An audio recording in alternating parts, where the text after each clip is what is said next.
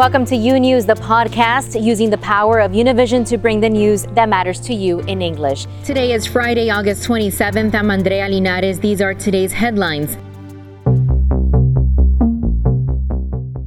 President Biden promising retribution after a suicide bomb kills 13 U.S. service members and more than 169 Afghans gathered outside the airport in Kabul. ISIS K, a rival of the Taliban in that country, claiming responsibility for that bombing and another one in a nearby hotel. All the while, a massive airlift out of that country continues. More than 100,000 evacuated, including more than 4,500 Americans, one of the largest operations of its kind in history. And hospital workers here in America approaching a breaking point, besieged by unvaccinated COVID 19 patients, doctors and nurses speaking out about life inside the nation's intensive care units. This and much more today on U News, transmitting live from our newsroom in Miami.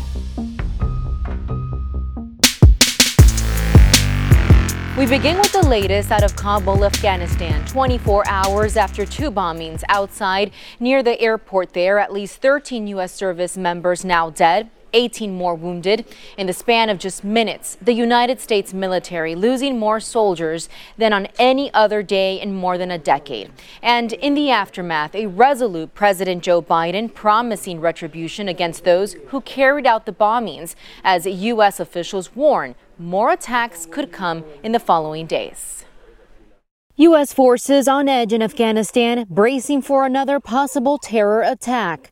We believe it is their desire to continue those attacks, and we expect those attacks to continue. And we're doing everything we can to be prepared for those attacks. The warning coming as President Biden vows to hunt down the terrorist who killed at least 13 American service members, wounded 18 others, and killed scores of Afghans in the deadliest attack on U.S. forces there in more than a decade.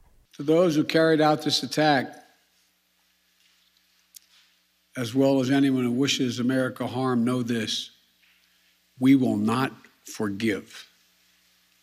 We will not forget we will hunt you down and make you pay.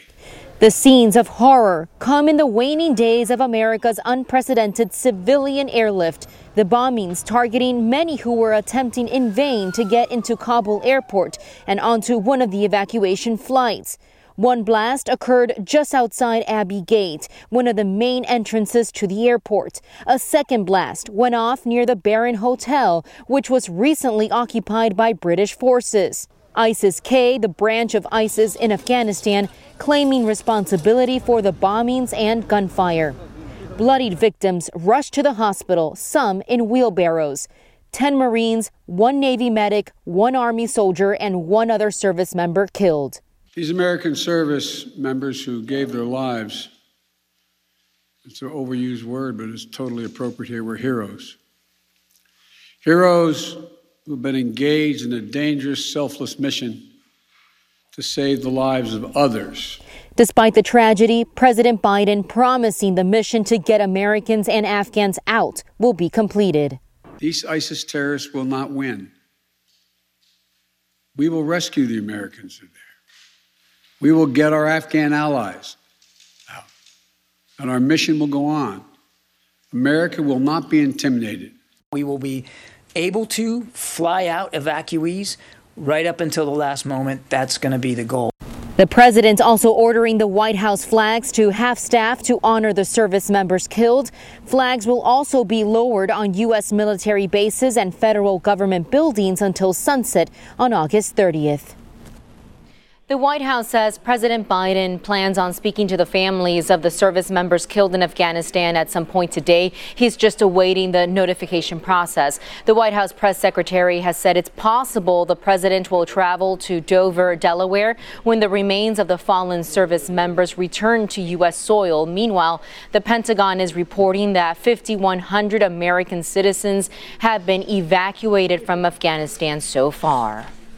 And this bombing in Afghanistan marking perhaps the toughest day for the president since taking his oath of office in January. Making matters worse in Washington, another setback for his administration. The Supreme Court of the United States, in a 6 to 3 ruling along ideological lines, blocking the extension of the CDC's COVID related eviction moratorium.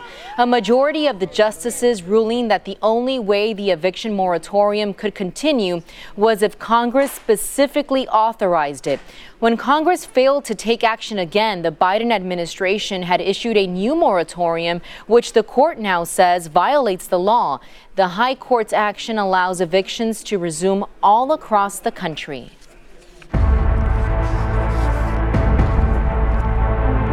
The coronavirus pandemic showing no signs of letting up in the United States.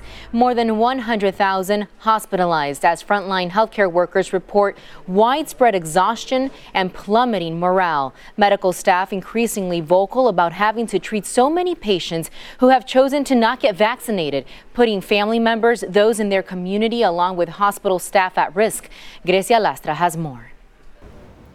Alex Tokarski has been a nurse for 18 years, and since the pandemic began, she has been fighting COVID 19 in the intensive care unit, or ICU, at Miami's Jackson Memorial Hospital. Seeing patients die, especially young patients with no pre existing conditions, is taking a toll.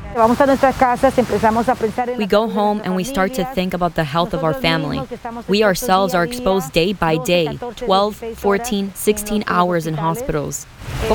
How do you compare the stress you feel now with the stress you felt at the beginning of the pandemic? Has it become worse?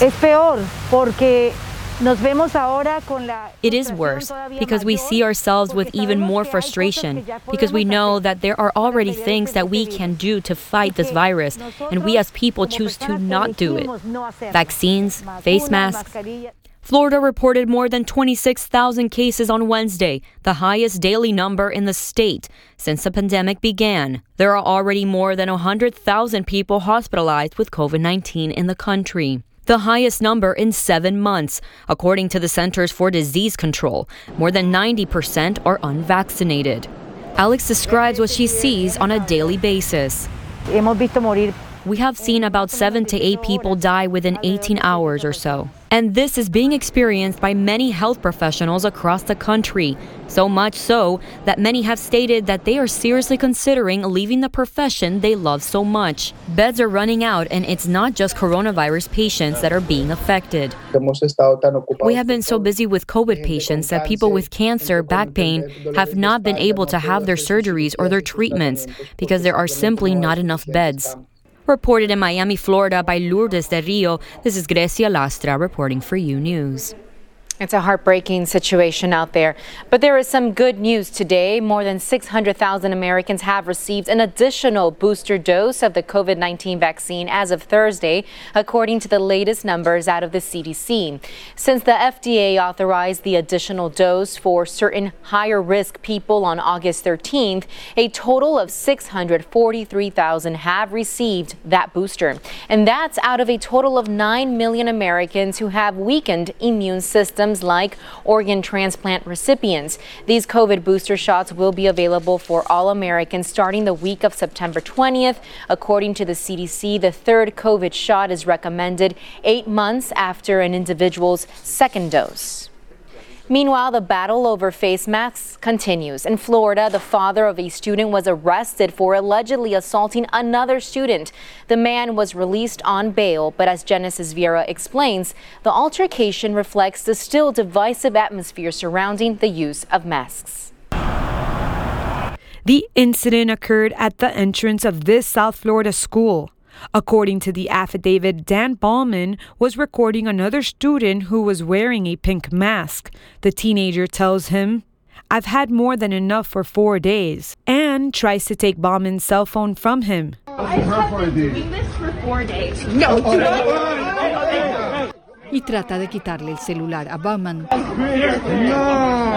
According to police, the man pushed the student, grabbed her, and twisted her arm. Agents arrested Bauman, accused of assaulting a minor, and set a bond for $5,000. The police version adds that Bauman spent several days protesting outside the school against the use of masks. They say that he tried several times to get his daughter to enter the school without wearing a mask.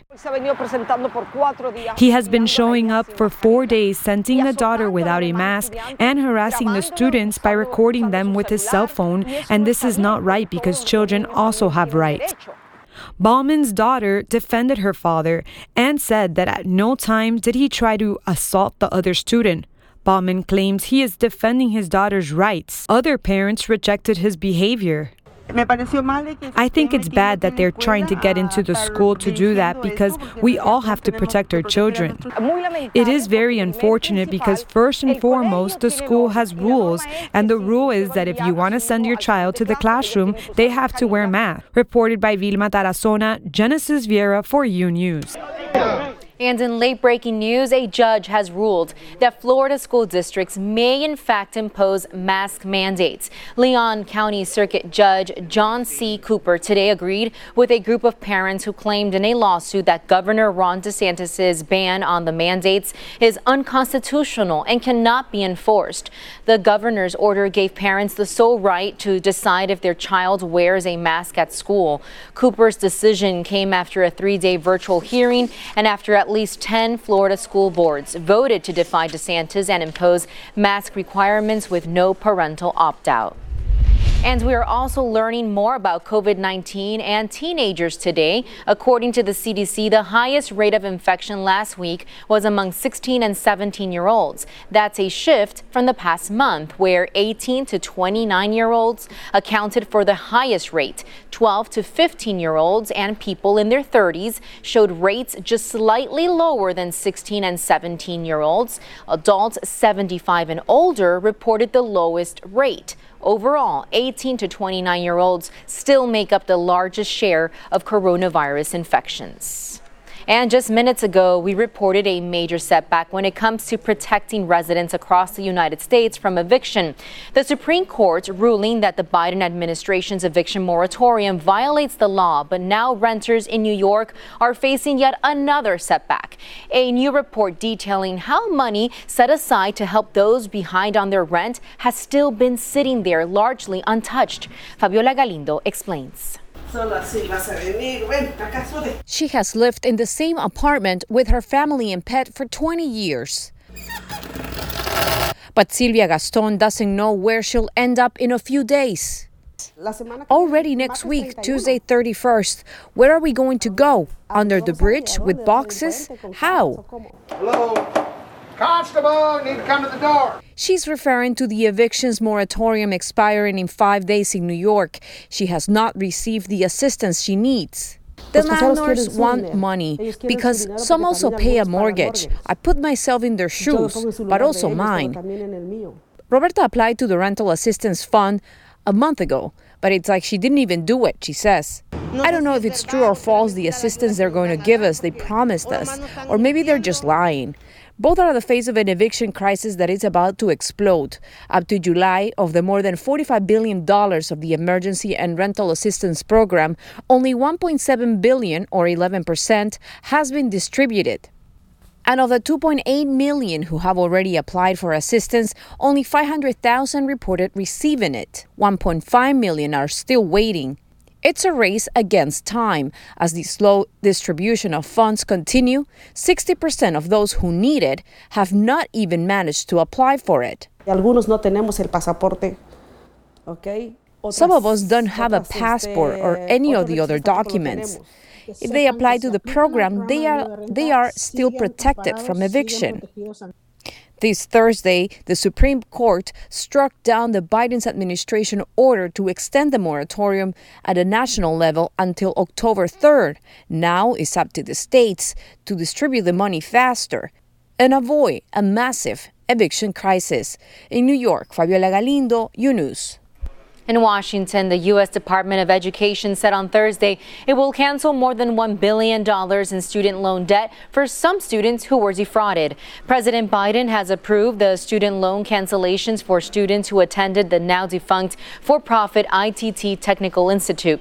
The Department of Education is making the cancellation automatic for borrowers who qualify starting in September.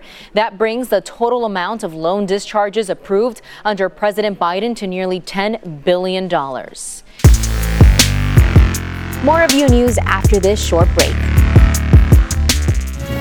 Imagine a daily newscast that speaks to you about your world in plain English. Each weekday, we partner with Hispanic America's most trusted news source to bring you the stories from home and abroad that matter to you. That would essentially put an end to the longest war in U.S. history. This is the interior of a stash house that we found in this right along today. State authorities recommend avoiding them at night. U News covers the news of your world and makes it easy to understand. Your world, your news. U News on Fusion.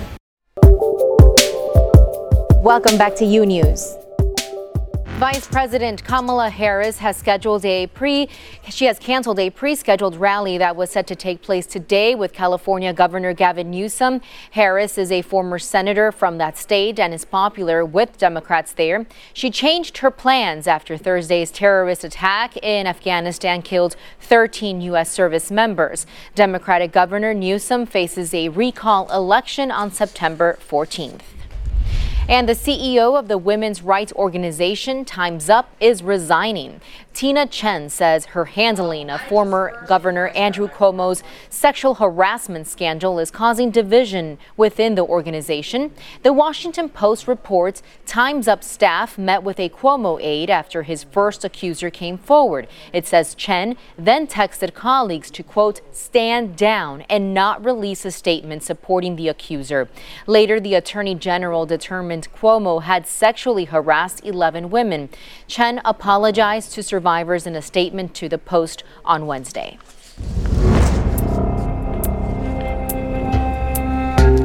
In what he says is an effort to tackle multiple aspects of the migrant situation along the U.S. border, Mexico's President Andres Manuel Lopez Obrador is seeking to convince Washington to invest in Central American development and not just focus on migration curbs. This comes after the U.S. Supreme Court on Tuesday denied President Biden's bid to rescind an immigration policy implemented by his predecessor, Donald Trump.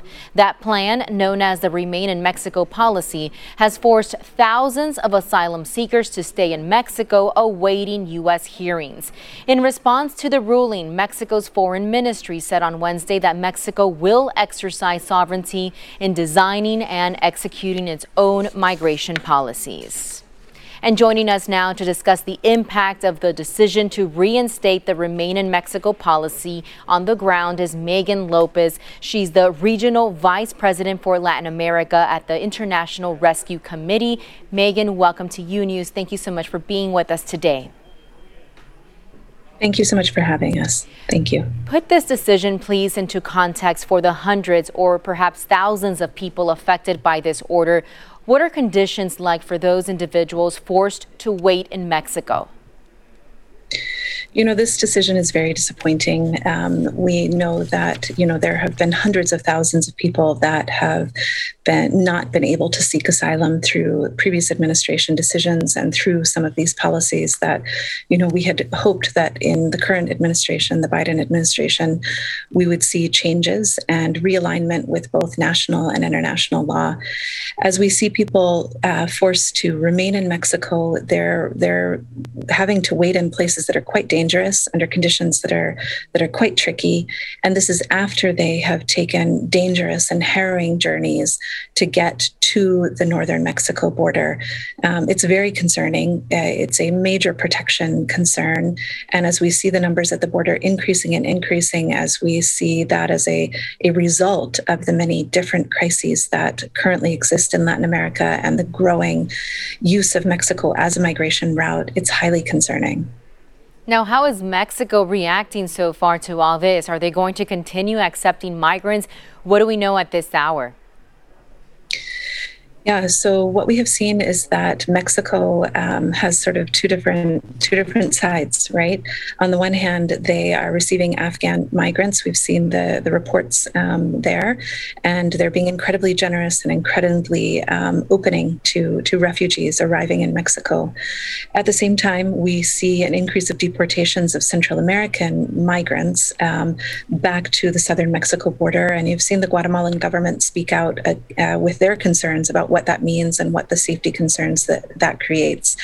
I think here what we run into is a bit of a challenge where um, who we define as a refugee and who we define as a migrant, and what our perception is of what um, what people uh, what is provoking people's movement and what kind of safety they're seeking, uh, and what situation that they're both leaving and and running towards.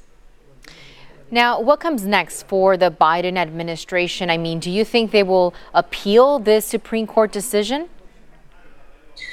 We're certainly hopeful that they will. Um, this administration has shown uh, quite clearly that they are trying to take a very intentional uh, approach towards towards immigration. Uh, they have released a uh, an immigration plan that talks about root causes in Central America. It talks about um, a variety of different approaches, and and that that's a quite positive thing. That we're not just looking at migration as the population that arrives at the southern U.S. border, but really that that is a symptom of some something much much larger, and that um, much uh, much comes before that moment that people try to touch the U.S. border or try to to ask for asylum, which is their international right and which is a right that the U.S. has supported around the world. So that's quite positive. Um, it remains to be seen whether the Biden administration will push back on this. Um, you know, of course, with uh, the Afghan crisis and um, and the concerns about the refugees from Afghanistan, our concern is that you know that this sort of gets gets lost in the mix a little bit, where we know that many of the people that are arriving at the southern U.S. northern Mexico border are people that have experienced harrowing situations from which they've fled, uh, gender-based violence in incredibly high levels, um, children, youth, many people fleeing situations that that are are quite harrowing and dangerous. As you noted, there's a lot going on right now in the world, so we will continue to monitor and see what develops and comes out of the situation right there at the border. Thank you so much, Megan Lopez of the International Rescue Committee. Thank you. And in the meantime, as a potential administration legal challenge to the Supreme Court's decision is anticipated, the effects of the High Court's ruling are already being seen on the streets of South Texas. Pedro Rojas takes us there. Without the presence of families and unaccompanied minors, we found the baseball field in La Joya, Texas, where hundreds of migrants have willingly turned themselves in daily to the U.S. Border Patrol.